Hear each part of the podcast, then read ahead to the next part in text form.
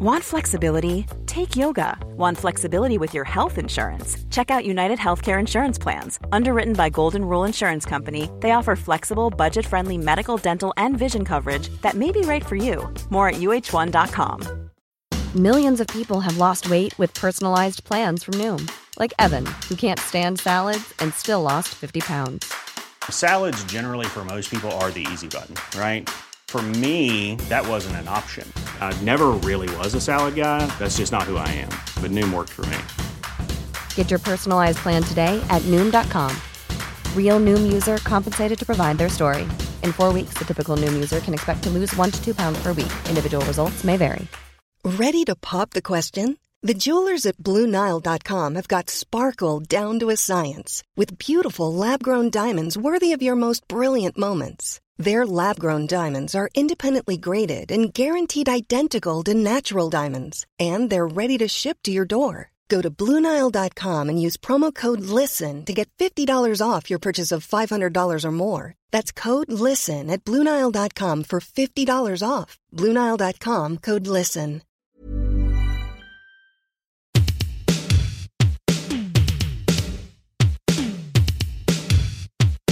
What's going down?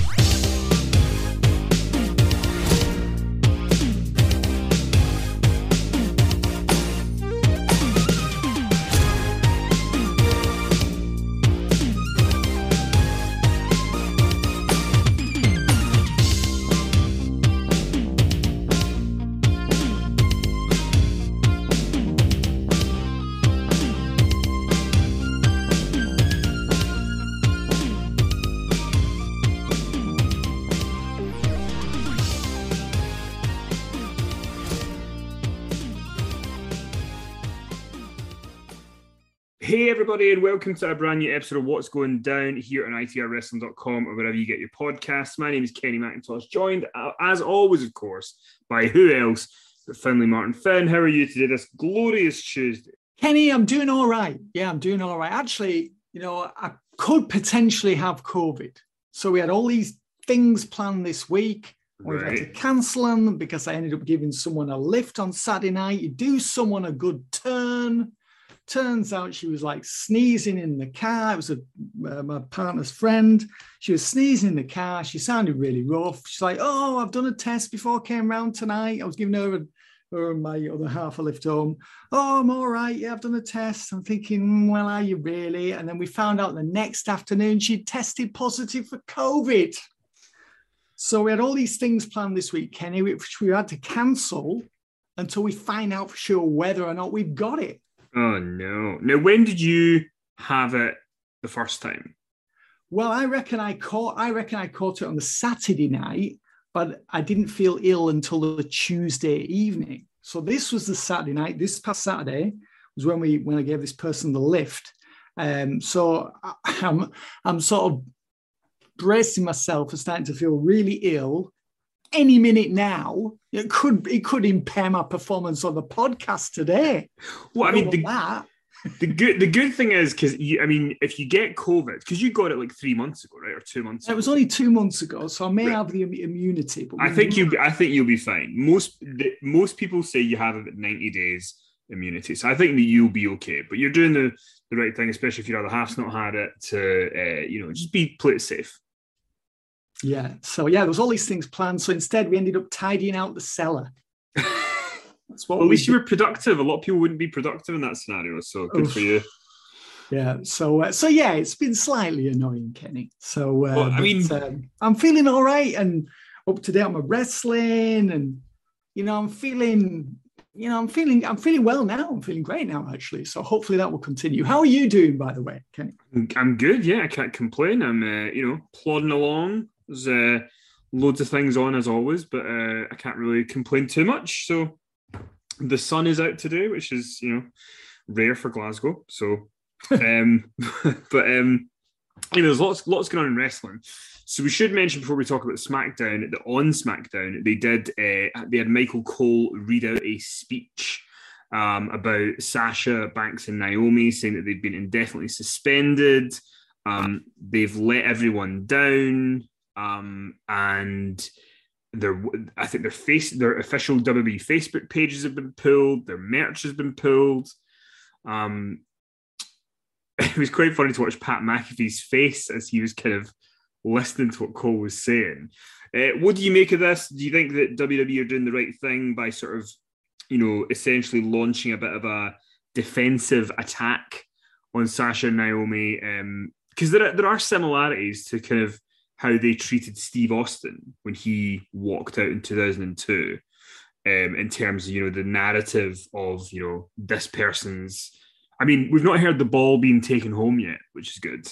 No, no, we haven't had that line yet. But I mean, you always got to keep something in reserve. Yeah, but what do you think? Do you think do you think that they do you think they should, they should have gone as, as hard as they did? Do you think they should have gone harder, softer? What do you make of how they're uh, handling it? Um, well, Cole piped up. He said, "You know, I want to talk about what happened this past Monday night when Sasha Banks and Naomi let us all down. The WWE Women's Tag Team Champions walked off the show and walked out of the building during Monday Night Raw. So we they showed the graphic from the six pack challenge that they were supposed to participate in on last week's Raw. And then Cole said that um, Sasha and Naomi had handed their women's tag team title belts to the head of talent relations, then left. Uh, he added their actions disappointed millions of WWE fans and their fellow superstars. And then he added that they have been suspended indefinitely and there will be a future tournament to determine new women's tag team champions. And we understand there will be NXT wrestlers in this tournament. Of course, there will be because they've hardly got any teams. So, I mean, this could end up being a really good thing actually for some of the NXT women. Um, so, some people um, often do benefit from situations in which people walk out or are fired or are injured. Doesn't always happen, but sometimes it does. Um, I mean, I don't really, I don't know whether I have strong feelings about this or I don't. Um, I can see why some people would be upset because a lot of people are just looking for a reason to criticize WWE. And it seems, Kenny, that that's what Twitter was invented for, for people to express their grievances about someone or something. Um, so there's, you know, been a lot of tw- Twitter activity about this, of course. Um, I mean, looking at it from WWE's point of view, I do understand why they've done it. I mean, in a sense, it's like, I, from what I understand, a lot of their peers were uh, didn't have a whole lot of sympathy for Sasha because this is not the first time she's done something like this. Um, they did walk out in the middle of the show. I mean, how was WWE supposed to respond to that? Um, we talked about this last week before we went on the air. We talked about it when we were on the air last week. Um, I mean, to me, Sasha and Naomi should have done what was asked and then left afterwards if they no longer wanted to be there. Um, to me, that would have been the professional way to handle it, to raise an objection and say, I'm not happy with this, but you know, I'm doing this under protest, but I, I understand that this is what is being asked of me and I'm a professional. So I'm going to put the, the company before myself. Um, so I think that would have been the right um, decision or the right course of action for Sasha and Naomi last week. I think I said that on last week's podcast when we discussed this. So, I mean, you know, the fact that these two just walked out, two veterans walked out in the middle of the show, I don't see how you can let that pass. Otherwise, you run the risk of losing control of the locker room. Um, I think there's an, a message needed to be sent to wrestlers and talent in general that if you just walk out in the middle of the show, there will be consequences. So I absolutely understand why WWE has made this decision to suspend them indefinitely. Um, I think, you know, anyone, it's difficult, isn't it, Kenny? If you are the boss, sometimes you've got to make difficult decisions. You've got to make decisions that are going to be unpopular mm-hmm. because you've got to put the team and you've got to put the company before the individual. And if you have people that are not there and working in the best interests of the company, then they become a liability, they become problematic. You know, the flip side to that is Sasha and Naomi were not happy. They didn't want to go along with what was planned for them. you know, they've reached the end of their tether. They didn't want to be there anymore. And, you know, it must have been bad. Well, I guess Sasha's done this before, but for Naomi, she's never done anything like this before. Maybe she thought she was, um, you know, backing up her partner. Maybe she felt like it was the right decision for her because they were a team and that if Sasha was going, then she should support her partner and go also. I'm not really sure what, you know, her frame of mind was. But I mean, it, it's a tricky one. I mean, you know, looking at it from Sasha and Naomi's point of view, they must have been upset. They must have been, you know, they must have just been. I'm sure they thought long and hard about it before they walked out. But I mean, they haven't come back since. It wasn't like they rang up and apologized and, you know, reported for duty the next day or came crawling back. They seem like they're pretty solid in their position, don't they? And now, of course, they've been suspended indefinitely. So you know, there'll be a negotiation before they can come back, and no doubt there'll be consequences and there'll be some sort of punishment as well, because that's the way it works there. So I can see it from both sides, Kenny. Um, you know, I suppose the only thing I've really got to add to what I've already said, what I said this week and last week, is that, and maybe this is actually just echoing what I said last week, is that if Sasha and Naomi simply couldn't stand it anymore, then they made they made the right decision for them to leave. So but I mean, in doing so, in the manner that they handled it, there was bound to be consequences, and really there had to be consequences because you've got to restore discipline. You've got to set ground rules. You've got to have rules and boundaries in the locker room. Otherwise, you know, people will be bending and breaking those rules all the time. So, yeah, I can see both sides from it. Uh, I can see the, I can see why this happened, and I think I understand why the talent left, or, or maybe I understand why. I could be dead wrong, but it's got to be something along those lines as to why they took the decision to walk out in the middle of the show. And I certainly understand why WWE has made this decision because, I've, as I've said, you know, you, you've got to have rules and boundaries in in business and, and in life in general. What do you make of it, Kenny? Um, yeah, I mean, I, I, I agree to a certain point. There's certain things I kind of, I mean, that I would I disagree with a bit. I mean, I think that you remember the guy that I'd read out his tweets that he knew Naomi or whatever, and he I think he's been corroborated by a few people that he is a legitimate friend of Naomi and knows her and all that kind of stuff. Apparently, they they walked out before the show, not during okay. the show. Um, but the I think that the the the thing that seems to be the stickler is that John Laurinaitis knew before, but he didn't tell Vince until the show was starting because I think he, I don't know whether he thought he was going to get them back or whatever. But apparently they did walk out before the show. I think they did need to suspend them based on what they did. And I do understand, I understand why they walked out because, you know, this is, and I think with Sasha, I think the difficulty is this is the second time where, in her mind, I'm not saying she's right or wrong, I'm just trying to explain where I think she's probably coming from, is that she's been convinced, look, can you do this tag team title thing? And if you do it, we're going to really get behind you, and you guys are going to be like the the people behind the division. It's going to be a big push for you. And both times, within a month, they've just went, ah, we're not interested anymore. The first time was obviously the Iconics win at WrestleMania 35.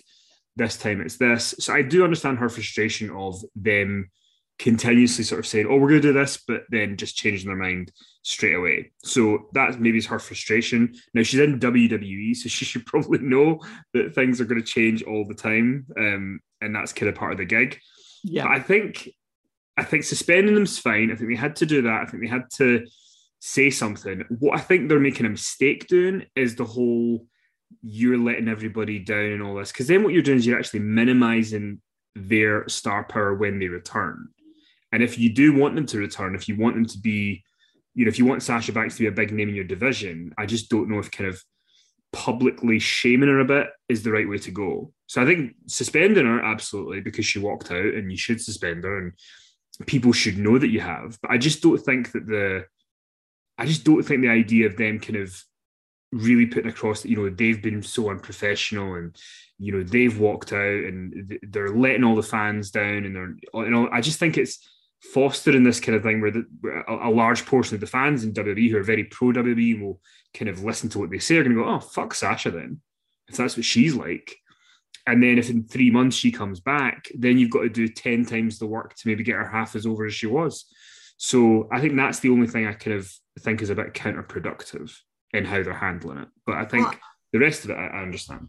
I mean, the only thing I can think is that WWE felt, you know, very threatened and pressured and felt like, you know, the weight of public mood was against them. And they were trying to push back on that and they were trying to defend themselves and explain also, their side of the story as to why they did this. Yeah. As far as having to get Sasha over again, I think people have short memories. And I think if they return, they'll turn it into a storyline. I think it actually could be really good for both of them, especially if they were to come back as heels. Um, although, will they want to come back now? I mean, it may take a while for this thing to blow over. Uh, there's, a, there's also the other the other oh. element of it where you know WWE we've known this for years. They've basically fostered a system where nobody can get to a point where they are a Steve Austin or a Rock, who, or nobody's going to get bigger than the company is what they've kind of no. they want. So by Sasha and Naomi doing this, it's like they will see it, and I'm again I'm trying to just be objective about it and not take a side. But I think WWE are going to see it as they're too big for their bridges if they are going to walk out. Um, yeah, uh, and that's right. I mean, I mean, there is some similarities here between Sasha Banks and Shawn Michaels in 1997. I mean, he didn't like losing or taking a back seat to his peers. You know, he didn't he didn't like doing things where he wasn't the center of attention. Um, and I don't remember anyone have any any sympathy for his plight when he walked out. I mean, people saw him as self-serving. People, you know, to this day, he's still mocked for that. Um, so I mean, I he also got, I mean, he he got away with. It's funny because I was uh, I was doing a Ollie's doing a uni project, and one of the and one of the things he's doing it for was uh he wanted to do a a, a Shawn Michaels Bret Hart debate, like a kind of you know on video thing. So my job, of course, was to be the Bret Hart debater, and he was the Shawn Michaels debater. And obviously, it's quite easy to argue against Shawn Michaels in 1997. But I think the, the major difference is that Vince was very behind Shawn no matter what. Whereas with Sasha, it doesn't really seem like Vince is that behind her. Um, they, they just seem to. I feel like there's something we don't know. Do you know that way you look at a, you look at a situation, you go, there's a, there's a piece of the puzzle that we don't know because it just doesn't all add up at the moment. No, no, it doesn't. But there again, we never did get the explanation for why she disappeared last summer. No, no. And she was quizzed about this in more than one interview. And point blank refused to disclose any information about it at all. And you've got to say, you've got to give WWE credit. They haven't been briefing against her. I don't think the real story's ever come out. And obviously WWE knows. Yeah. I mean, I did see, I did see I did see someone say something, and I think this is a fair point, you know, because part of the thing is, you know, they walked out and let the fans down, and somebody had said, well, you know, it was WWE who advertised Sasha in a pay-per-view main event at SummerSlam and didn't pull her when they knew she wasn't going to be on it. So it does take two to tango in that regard. You know, which and obviously, luckily they had a bigger surprise, so they were able to get away with it because they had Becky. But I think there's just a lot of stuff going on with Sasha and WWE that, that we probably don't know about and that adds to because, like you said last week, it doesn't really make much sense that Sasha would walk out over just this mm. incident. It feels yeah. like there's there's been something brewing from the 2019 situation, from the last summer situation, and from this one. And if we're on sort of walkout number three, it just feels like it's not a good fit. You know, it's like when Steve Austin walked out twice. You know, even though he came back and did the third thing, like eh, he was kind of done, really. So it just doesn't seem like Sasha. I mean, I'm sure she will come back if she has to to sort of see it the rest of her contract, but I don't see this. I don't see them being harmonious for years to come together. No, you, you're probably right, and it, and it may well be time for her to go elsewhere. And mm-hmm. sometimes going somewhere else makes you realize that you, know, you should have left earlier, or that where you were working previously actually wasn't that bad. And you've got to you've got to work out what's right for you and what works for you, and how many days a week per how many days per week you want to be on the road, what position you want to be in, whether the system is something that you know is it complements your your style and your your um, your whole approach to your work. I mean, it's like maybe it's her time in WWE is up. Um, I mean, you're right. There's, I think there are more. I think, I mean, if Sasha's she's suspended indefinitely right now, mm-hmm. and it's is she going to do an interview about this? I mean, well, like you said, like you say, because what she had done after she came back from SummerSlam is she, you know, because the 2019 walkout, she did talk to Ryan Satin about it at some point.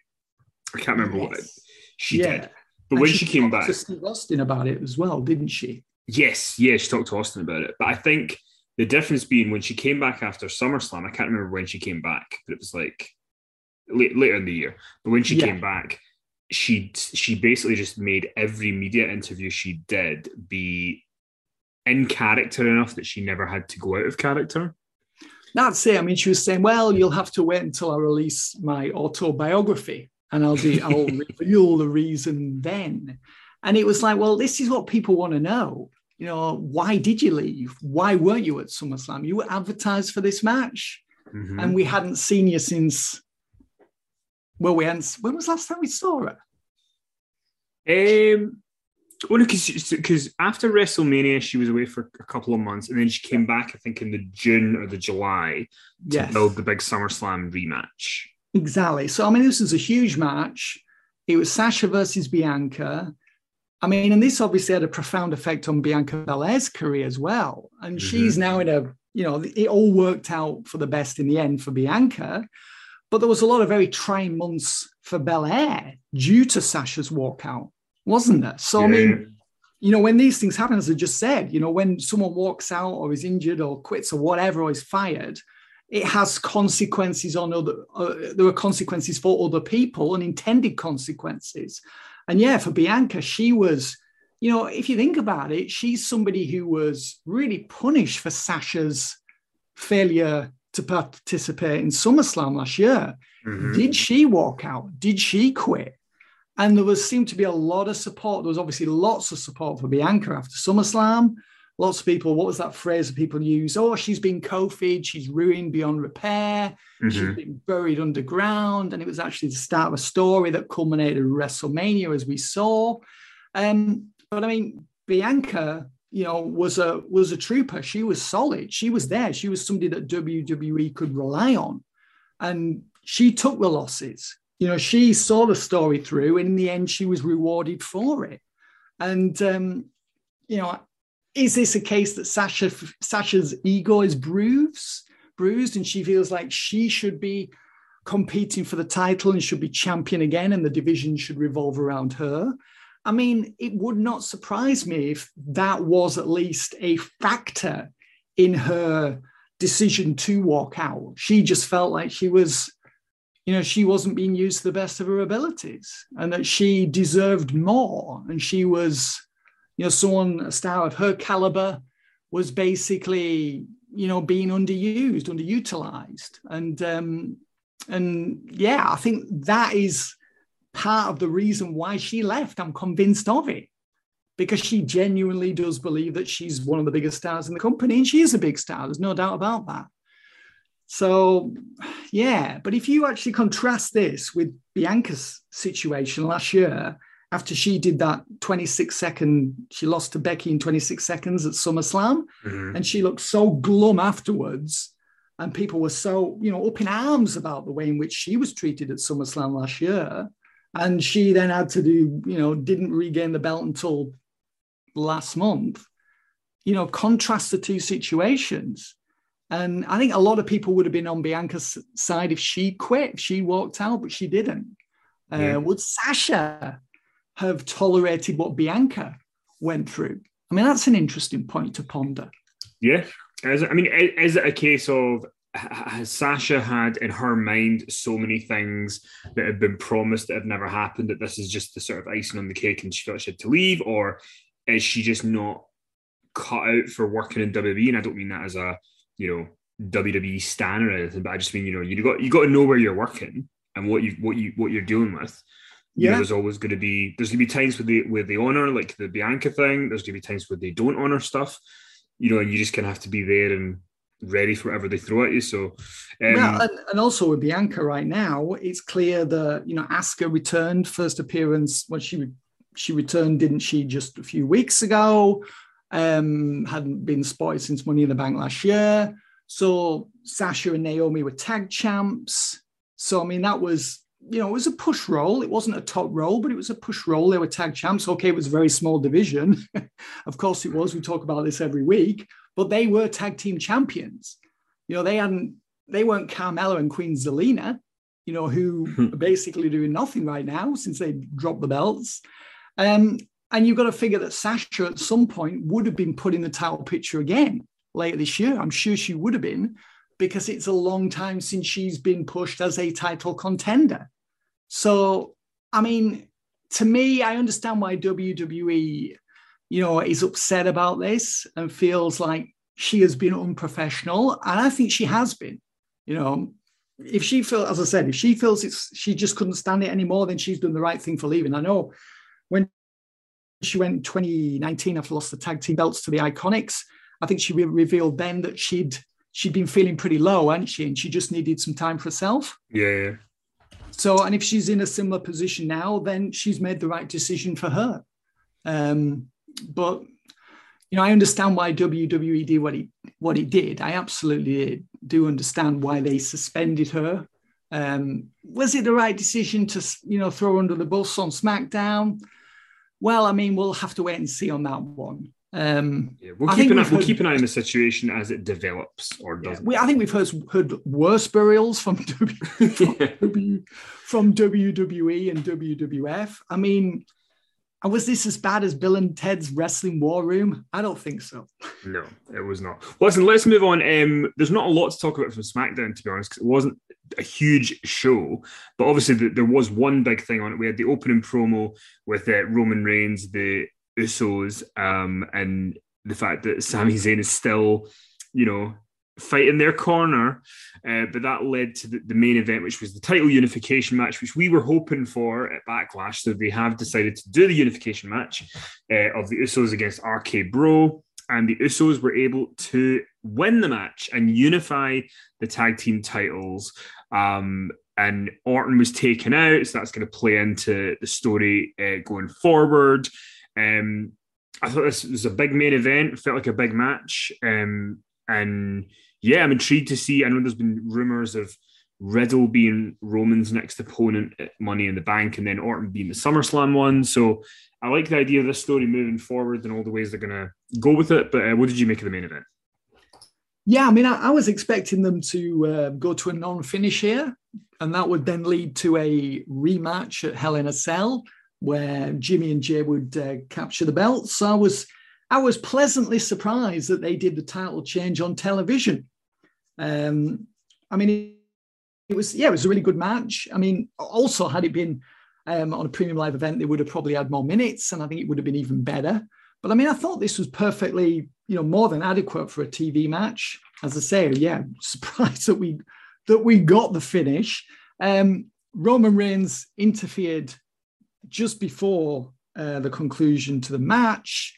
Uh, and he um, he saved Jey from Riddle, and then Jey uh, did the uh, Uso splash on Riddle for the uh, for the one, two, three, and both championships. And then after the match, Reigns and Jimmy and Jey beat down Orton and Riddle. Jey actually leapt from top rope onto Riddle, who was lying on the announce desk, and smashed him through it. Um, so yeah, Jimmy and Jey are now undisputed tag team champions. They were warned at the beginning of the show in uh, a uh, interview segment with Heyman and Roman Reigns as well that if they did not bring both sets of championships back to the bloodline, then it was over. The bloodline was finished. They were not going to be welcome on the island of relevancy you know, it was over. So um, I, I, guess you could say, in a sense, that did telegraph the outcome. Although you could also say that, you know, if it was a non-finish, if Reigns had interfered for the DQ, then that probably, you know, wouldn't have really mattered. That would have then just led to the uh, to the rematch at Hell in a Cell. So yeah, surprising outcome. Um, and as you said, on on um, on this that this will now lead to, I think, Riddle versus Roman Reigns first because Riddle was on Raw. He caught a promo on Roman Reigns, uh, called him a piece of trash. It was definitely felt like it was setting up a uh, title match at one of the big shows. Probably not Hell in a Cell. I would think probably Money in the Bank. Um, Orton wasn't there. He was selling the injuries. Riddle also said that Orton had been nursing a really bad back injury. Um, so, I mean, that's probably just, you know, Orton can have a few weeks off, I guess, and then he can come back and maybe he can work towards the uh, the title match with Reigns at SummerSlam, maybe. I think I think we talked about this before, haven't we? That it did seem like this was all leading to Reigns versus Orton and, and possibly Reigns versus Riddle as well. Yeah, and you know, as always, Finn, they listen to the podcast. You know, we can we can see it in what they do. Um, yeah, I mean, I like the idea of this. I mean, to me, Riddle really pushes Roman Reigns to the limit and Money in the Bank. He he absolutely should not win. He's not ready to no. dethrone Roman Reigns. And Randy Orton, I think, can also have a hell of a series with Roman Reigns, but I don't think he should be the one to end Reigns' double title reign either. But I think these matches at these big shows can enhance our enjoyment of WWE, and I think can certainly do a lot to enrich Riddle's reputation and to really plant that seed in our minds that yes, Riddle can be WWE or Universal Champion in 2023. It's not the time for him to win it just yet, yeah. but with a you know hell of a show in there, we can then believe that in future he'll be ready to become champ. Uh, well, there's not really much else I want to talk about in SmackDown. I do want to quickly say I know uh, Gun- Gunther uh, beat Drew Gulak, and then afterwards Ricochet came out to make the save. I really hope that uh, Gunther is going to become the new Intercontinental Champion. That is what I want. Let's get him beating Ricochet. Let's put the belt on him. It would be a much better way to go.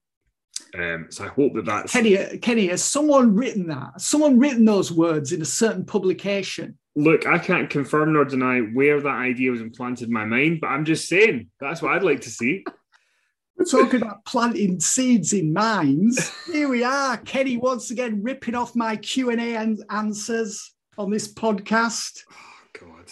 I can't believe you're a thief, Kenny McIntosh. I'm going to move on. Uh, Max Dupri, Finn. Max Dupri, before we move on from SmackDown, Max Dupri says that Sonya, it's obviously LA Knight, uh, says that Sonya Deville signed him to a contract. Adam Pearce says he doesn't recognize it. He wants to bring his modeling agency, Maximum Male Models, to SmackDown. Do you see uh, some potential in LA, the former LA Knight, Max Dupri, uh, bring his modeling agency to SmackDown? Well, he's looking for people who can headline Paris Fashion Week and also headline WrestleMania. That's what Max Dupri did he seeking. Did he decide for. that curing cancer was too easy? Like Paris Fashion Week and WrestleMania. Jesus that Christ. was the line. I mean, we know this has been tried out in front of an audience uh, in the weeks after WrestleMania. Um, I mean, I don't know whether it's going to work. I mean, i have always been a fan of LA Knight. I, I, think he's a tremendous talent. He can do he can do everything. He's so good. So I really hope that he gets a chance to show the main roster and Vince McMahon what he can do. Um, and if this is just the start of a push and it can lead to more, then then great. If this is as far as he's going to go and he's not even going to appear in the ring, then this is a this is one of the biggest disappointments of the year to me in in the making. But I'm not gonna. I don't know how this is going to play out, and you know we need to be patient when it comes to these things. Like we're talking about Bianca Belair and Becky Lynch before. Lots of people were writing Bianca off, and I was like, well, hold on a minute, let's just see how this story plays out. So, um, you know, and same with Max Dupri. I don't like the name because you know it's he was Eli Drake. He does the thing with his finger, doesn't he? Yeah. L A Knight, you know, with syllables. So I'm not sure if Max Du. I suppose Max Dupri does work. I still don't like the name. No, it's it's a name that's going to take a little bit to get used to. Um, but anyway, let's move on to Raw. Raw, I thought was a bit of a slog this week compared to usual weeks, but um, like you said, we did have the Riddle promo where he was basically cutting his mission statement to the Bloodline. Uh, then we ended up it all. Uh, the bloodline ended up coming out, which led us to the uh, six man tag of Riddle and the Street Profits against the Usos and Sami Zayn. Um, I do think that putting Sami Zayn in as the kind of bloodline sympathizer is a pretty good way for them to have to do six man tags and to do stuff when Roman's not there. So I think Sami's a pretty good guy to play this role. What do you think? Yeah, absolutely. And and he's you know he's the fall guy, so he's somebody who can do the job, and it doesn't matter. We know Sami Zayn could lose every week between now and the end of the year, and he would be just as over, you know, on December thirty first as he is, you know, on May the twenty fourth. So yeah, it's a great spot for him. I mean, they need to flesh this out, the whole Zayn, and they need to get Zayn in the room with Roman Reigns. And I think they can have some really good interactions with Zayn going in there. You know, I'm in the, I'm in the bloodline. You know, I'm there. You know, I'm there. Uh, I may not be related to them. You know, but they love me. You know, they want me on the team. They know I'm an asset. And just having Zayn in there, basically trembling in fear. You know, as he sits there explaining what he can bring to the bloodline to Roman Reigns and Paul Heyman. I think there's so much fun to be had there from those segments. There's so much mileage in those. And you know, the real challenge will be for Roman Reigns not cracking up. I think that'll be the real challenge here. Uh, but yeah, I, I, enjoyed the match. Riddle and Street Profits versus uh, Jimmy and Jey and Sami Zayn. Um, Riddle ended up pinning Zayn after Jimmy and Jey walked out on on Sami. Um, yeah, I mean, it was, you know, Riddle came in with uh, his ribs all bandaged up as well. He should have done. I thought he might have had some time off after the beating that he received in the match and in the post match on SmackDown, but at least he was out there selling the ribs, um, you know, and it was um, it was it was a win over Zayn rather than a win over all three of them because Jimmy and Jey bailed. So I don't think Jimmy and Jey were really harmed by this loss at all, um, and it's all part of the story, as you said. I think to lead to Riddle versus Roman Reigns, possibly at Money in the Bank on July 2nd, I think the show is, isn't it? Yes, July 2nd. So, um, yeah. Uh, well, listen, let's move on to other stuff on Raw. Um, I thought Edge's promo was one of the dullest promos I've heard this year. I mean, it's just, it's death. There's just nothing. You know, he's been, he's, he's teasing who this fourth person is going to be to join the group. And I don't know. I'm not feeling it, Finn. Are you, are you, Is there something? Can you give me something about Edge's performance that maybe should win me over to these doldrum long monologues that he cuts? Um, well, he took a shot. He took a shot with John Cena. So well, you're in then. All is forgiven. Yeah, no, I mean I'm with you. He said that he, you know, he wasn't handpicked to sit at the top of the mountain like a John Cena he had, he had to do it himself through the miracle of his own hard work. It was very aspirational, motivational speech. You know, Edge was uh, was was was giving us, you know, the, the the general public about how hard work pays off. You know, and that if we seek to be better, then we can have our boss's job in the corner. Hey, maybe one day I can have your job, Kenny. What do you think? Listen, you can have it. I'll step back. I'm, I'm, I'd happily give it to you. Uh, so, I mean, he was saying who else is going to join the Judgment Day. You know, would it be Ciampa? Actually, I think he called him Tommaso Ciampa, and I think he's now just Ciampa, isn't it? Yeah, yeah. So, I mean, he probably was scolded backstage. Maybe Edge will walk out next for him told off. you know, would it? Could it be Ciampa? You know, could it be Liv Morgan or might it be AJ Styles? And, um, you know, Edge was there saying that AJ Styles needs some direction and maybe the Judgment Day can show him the way, like it had done and is doing for Damian Priest and Rhea Ripley. So, yeah, it's not it's not sparking, is it? It's not it's not setting off fireworks. It's not lighting up our lives, is it? You know, it's not causing our hearts to sing this faction. Nor did this promo. I'm, and I still can't understand why it's not working, but it isn't. It should be working, and it isn't. And I apologize if I've said I have said that before. I apologize for repeating myself, but I mean, Edge is repeating himself, and this faction's repeating its, itself every, nearly every week on Raw. Um, I mean, the AJ Styles and Liv Morgan versus Damian Priest and Rhea Ripley match. I mean, it was okay, but I mean, it should be more than okay with the talent that's involved. It should be thrilling. It should be inspiring. It should be exhilarating. You know, it should be like, wow, I can't wait for next week to see the next riveting chapter in the Judgment Day versus AJ Styles and Liv Morgan feud? And where was Finn Balor when Edge and um, Ripley and Damian Priest were beating down Styles and Morgan after the match? Where was Finn? Yeah, I mean, there was a lot of questions coming out of this, not very many answers. Um, no, no, very few answers. So. But the, the problem is AJ Styles has been quite a dull babyface for a while, yeah. ever since he turned. And then you've got so you're not really behind the babyface, and then Edge is just banging on all the time. You know, it's 2022. Like we sh- we should be learning from the Fiends promos that long monologues that don't mean anything don't work.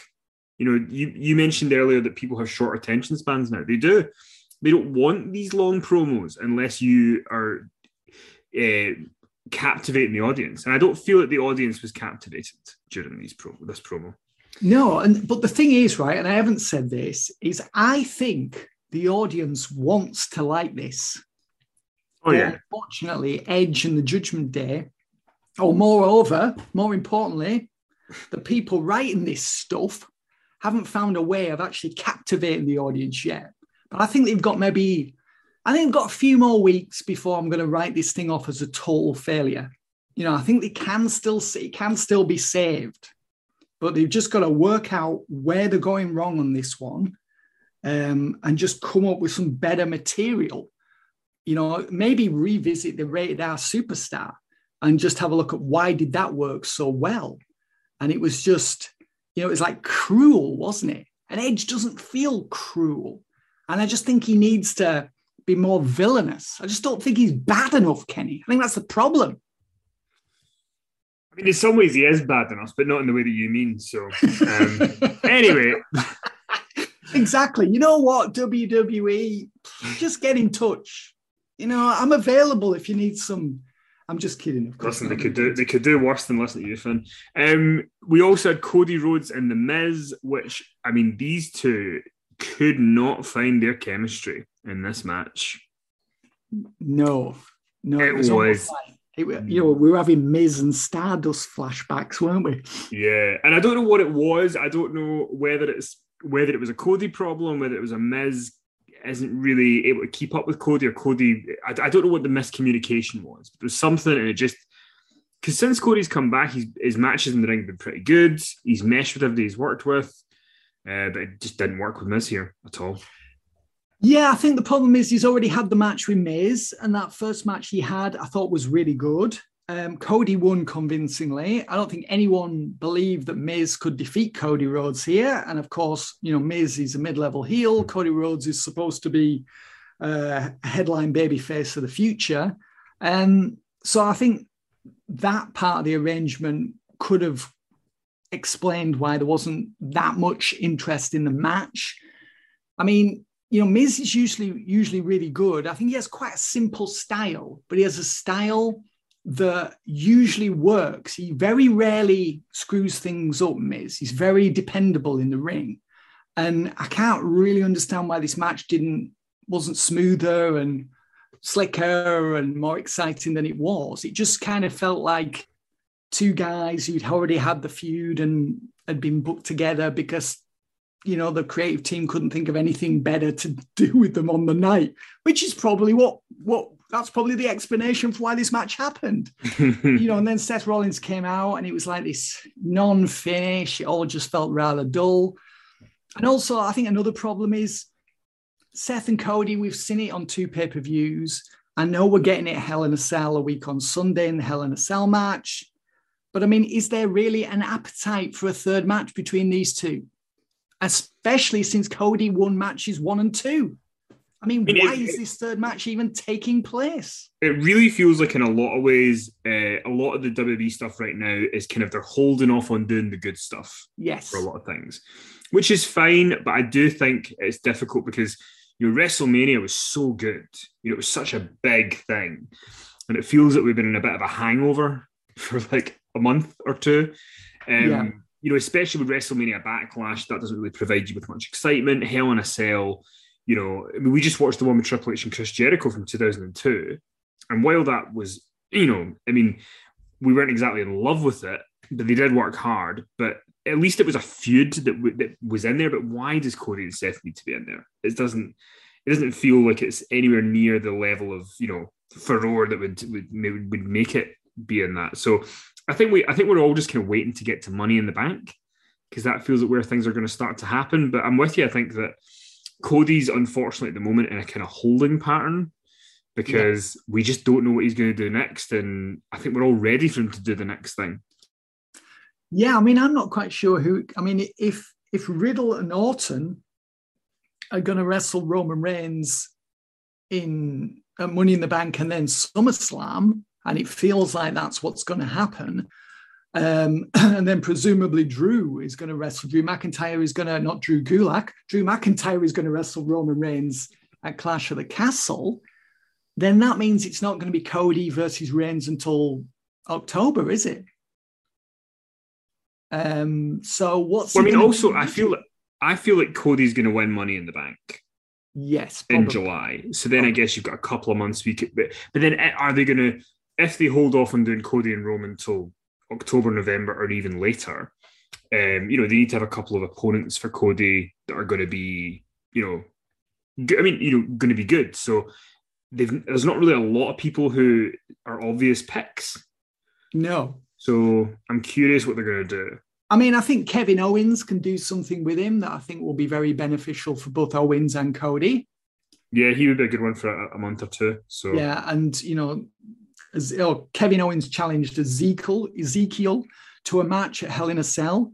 So that looks like it's happening. This Ezekiel character has just been a, a colossal flop, just a total dud. I don't even want to see it on my TV anymore.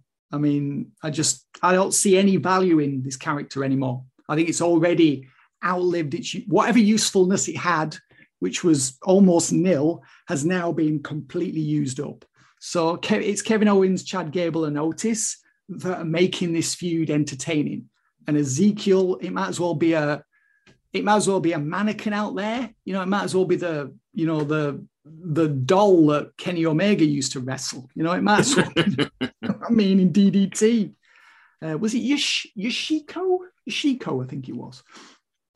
I, I, I don't I, I don't know the name of it, but yeah, I mean that doll probably would, would be more over to be fair. At least it certainly was in DDT back in the day. Yes. um. So uh, so yeah, I would think Cody and Kevin Owens. I think I think that actually will be good for both of them. So, and I imagine that Kevin Owens will probably be in the Money in the Bank match as well. And maybe Cody will just beat Kevin Owens to the briefcase, and that'll trigger a, a program between those two. So, that's that. If I was running WWE, that's what I would do next. Uh, well, let's just before we go talk about the main event, which was uh, Becky Lynch and Asuka, with the stipulation of if uh, Becky was able to get the win. She would be added to the match at Hell in a Cell between Bianca and Asuka. And of course, Becky Lynch was able to get the win with a roll up after uh, Bianca ended up getting involved because uh, Asuka, it's actually a pretty good spot where Asuka uh, went to kick Becky, but Becky ducked and it took out Bianca. So it gives you some drama there. Um, but in the end, Becky got the win, so it's going to be a three way. It felt like it was a given that it was going to end up being a three way inevitable. We talked about this yeah. last week. We predicted this.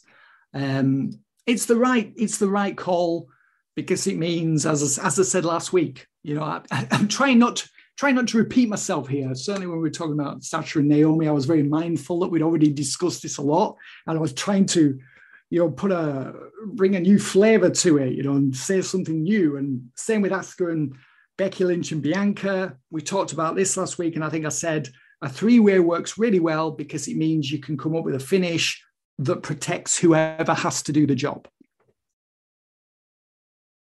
Yeah, I think yeah, I think that makes sense, and I think that's that's going to be what they do. Um, I mean, yeah, it's, it's it'll be curious to see for Money in the Bank and SummerSlam what the big matches are going to be because obviously we can't really do Becky and Bianca forever. So um, it'll be curious to see. Maybe Lacey Evans will get back in the in the top spots. Finn. Well, she, she returns was, to action on Raw next week. She does. So we'll see if she's suddenly learned how to be a charismatic wrestler. I'm not holding high hopes. well, I eh. mean, last time we saw her, she was still a baby face.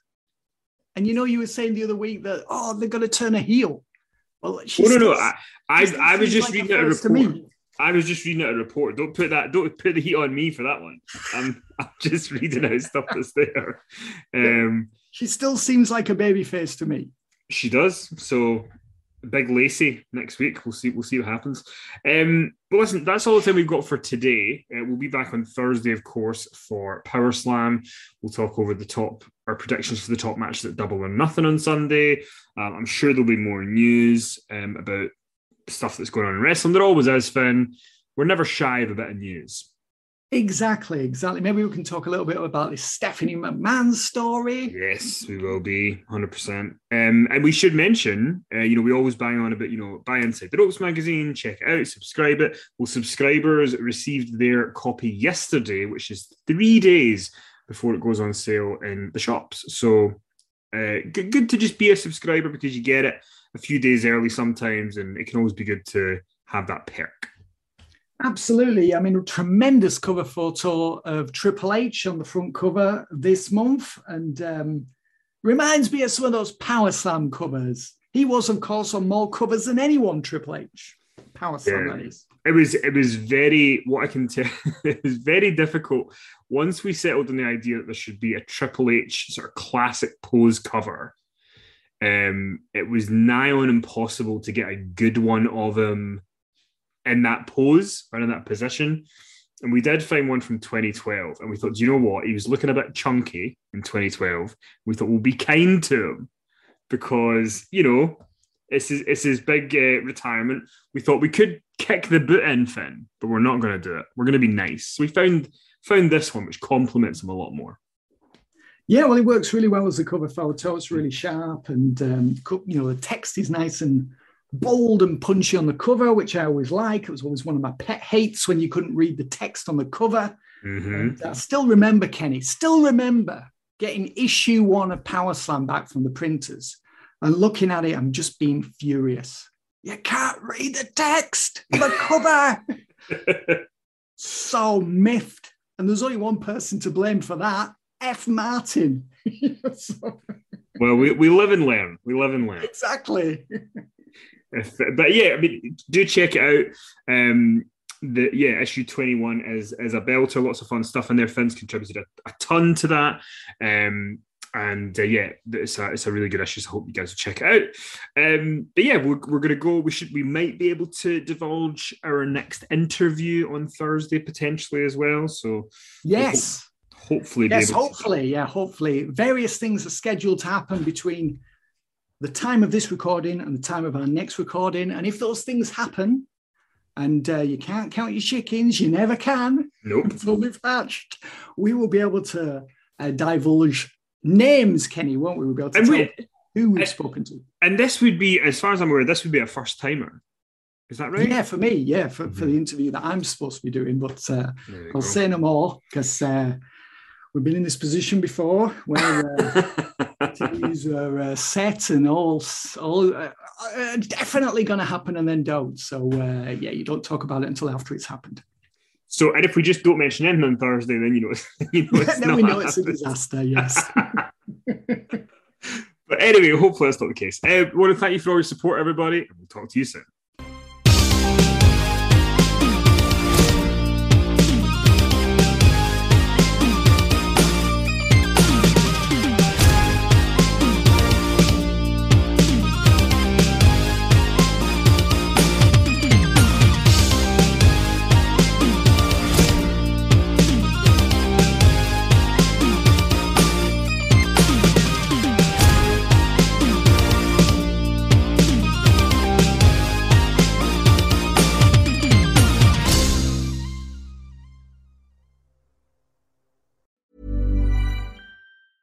Normally, being a little extra might be a bit much, but not when it comes to healthcare. That's why United Healthcare's Health Protector Guard fixed indemnity insurance plans, underwritten by Golden Rule Insurance Company, supplement your primary plan so you manage out of pocket costs. Learn more at uh1.com. Imagine the softest sheets you've ever felt. Now imagine them getting even softer over time That's what you'll feel with Boll and Branch's organic cotton sheets. In a recent customer survey, 96% replied that Boll and Branch sheets get softer with every wash. Start getting your best night's sleep in these sheets that get softer and softer for years to come. Try their sheets with a 30-night guarantee. Plus, get 15% off your first order at bollandbranch.com. Code BUTTERY. Exclusions apply. See site for details. Mom deserves the best, and there's no better place to shop for Mother's Day than Whole Foods Market. They're your destination for unbeatable savings, from premium gifts to show-stopping flowers and irresistible desserts. Start by saving 33% with Prime on all body care and candles. Then get a 15-stem bunch of tulips for just $9.99 each with Prime. Round out Mom's menu with festive rosé, irresistible berry chantilly cake, and more special treats. Come celebrate Mother's Day at Whole Foods Market.